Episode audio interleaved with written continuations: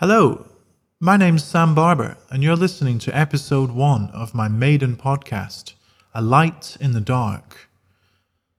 A very warm welcome to you all from the beautiful city of Hong Kong, my home of 14 years. Sit yourselves down and get comfortable as you've come to the right place. Today is the start of a journey, a musical journey. During the course of the next few episodes, I'm going to share with you the story of my songwriting journey from the very beginning to the present day and the lessons I've learned from it.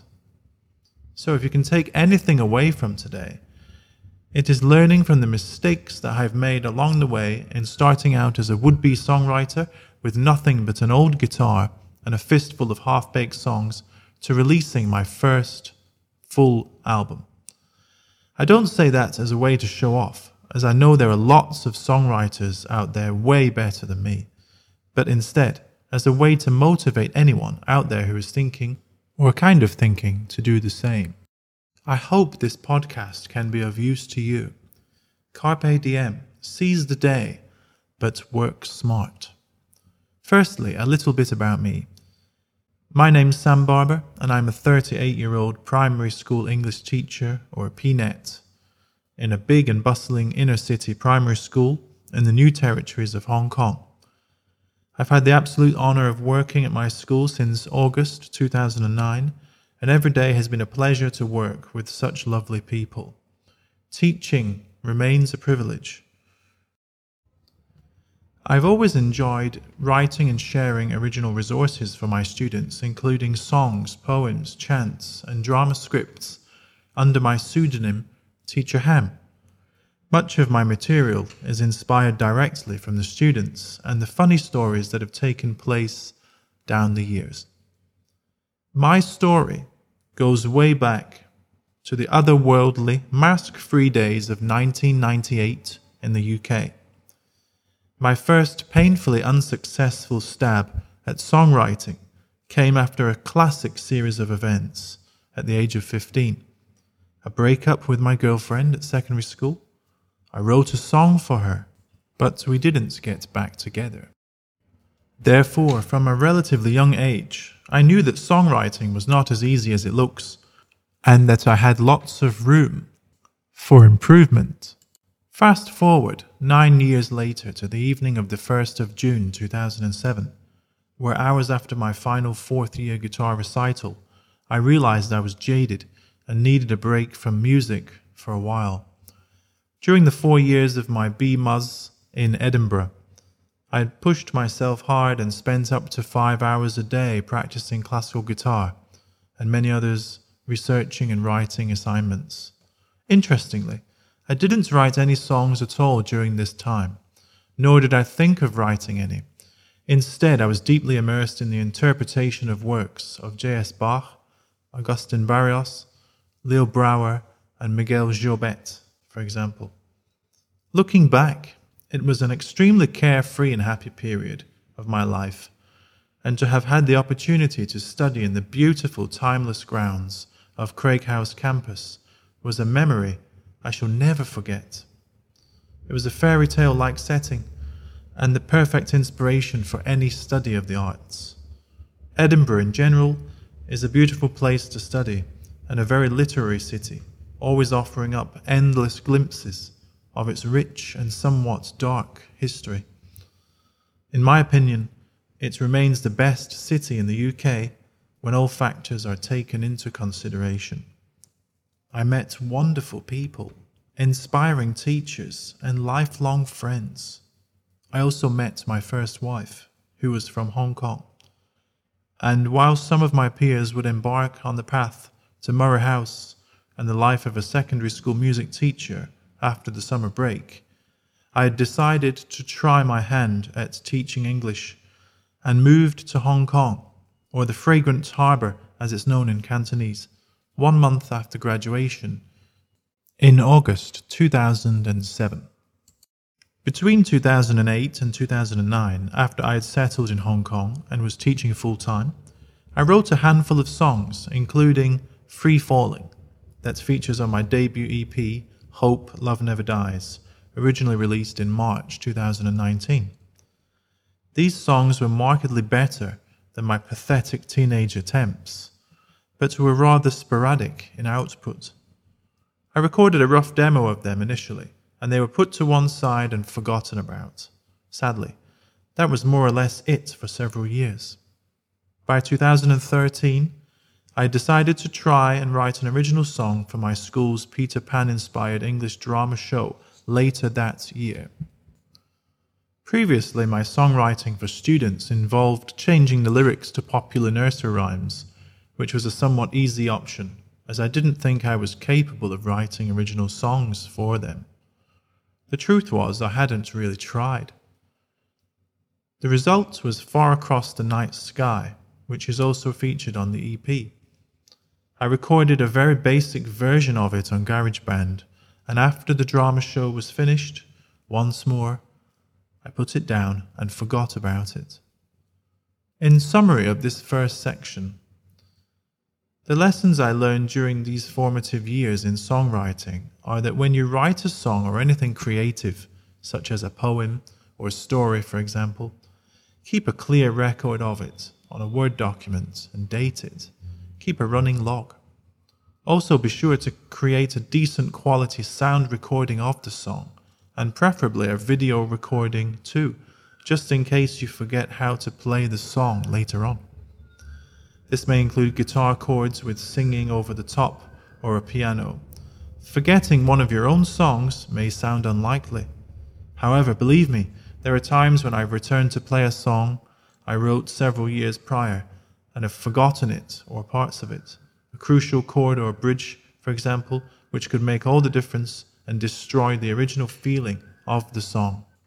If all you have is a lyric sheet and a poor quality sound recording, you have no choice but to relearn the song again, wasting valuable time and money. By adopting an efficient habit of clearly documenting your output, no matter if you decide to record the song professionally in the future or not, you can still be assured that your intellectual property is well maintained and this offers you peace of mind to pursue your next project and further build your portfolio. The question of protection of your intellectual property always used to niggle at the back of my mind when writing new songs. That's why for a long time I didn't dare to share my songs with anyone for fear of having them stolen. For those of you who wish to release your music for public consumption, via CD Baby to digital platforms, for example. Another tip is to register yourself with a rights association such as the PRS in the UK, for example. For me, this involved a one off fee of £100, but it's a way to protect your songs and make the potential collection of royalties from radio play, for example, much easier. Each song you register is allocated a tune code which is unique for every song. Alongside joining the PRS or a similar organization, I would also recommend that you sign up to the PPL or similar, depending on where you are from as well. The PPL is the UK's music licensing company for performers and recording rights holders.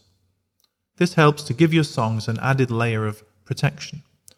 In order to complete your PPL registration of one of your songs, for example, you will need to provide the tune code of your song registered with the PRS as well as an IRSC code. IRSC codes are free, but you do need to contact the IFPI, which is the appointed agent by the ISO, the International Organization for Standardization.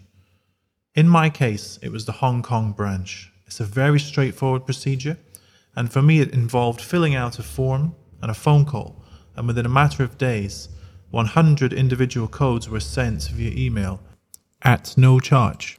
IRSC codes play an important role in retaining ownership of a song, as well as making the process of collecting royalties easier.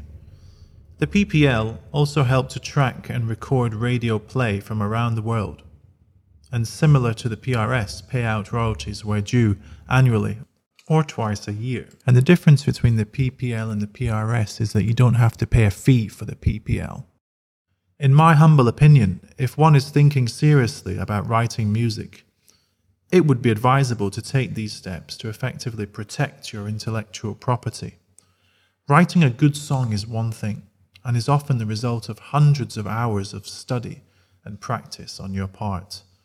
Therefore, a couple of extra hours to formally document your work is well worth it.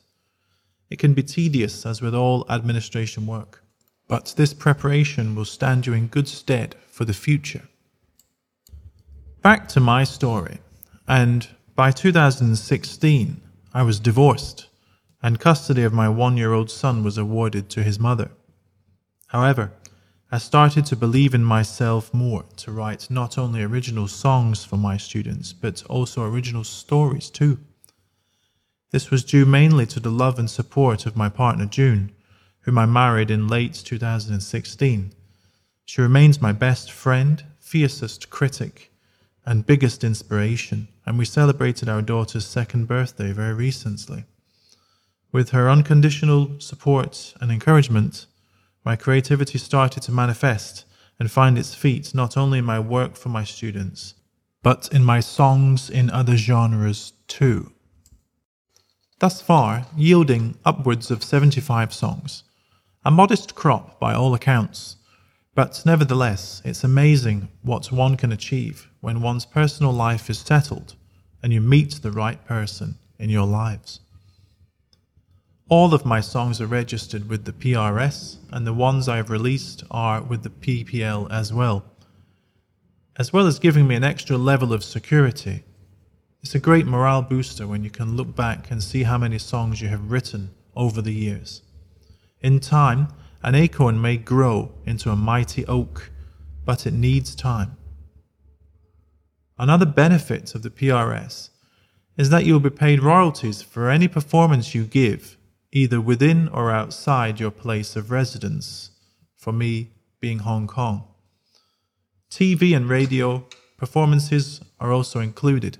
Therefore, after each public performance, it would be wise to register both the location and date, but also the songs you performed with the PRS as soon as possible, in case you forget, as this has happened to me before.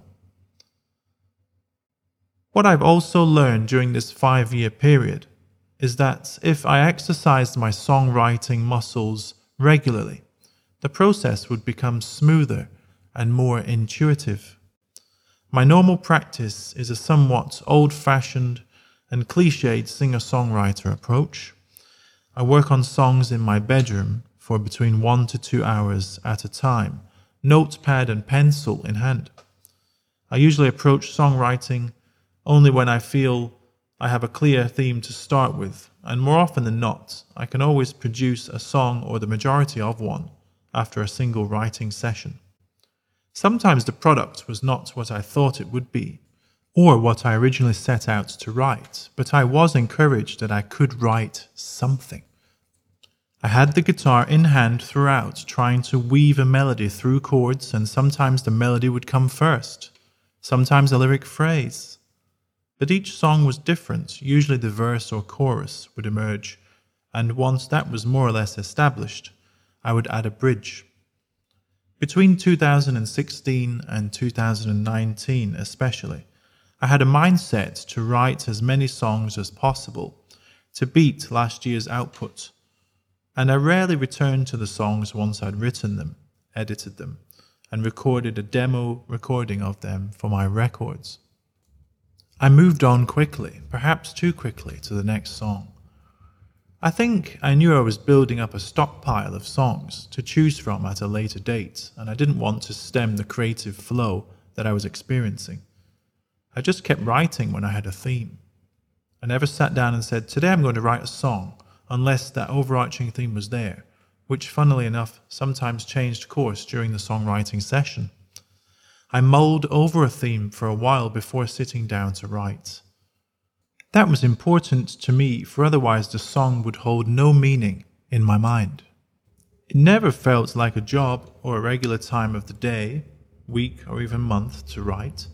It was all quite down to personal mood as to whether I would try to write a song or not. I really didn't know when the next song would make an appearance, and as I have a full time job and family responsibilities, I never felt any pressure to write songs either. It's always been a pleasure and a hobby. Now, looking back, I would have done things slightly different.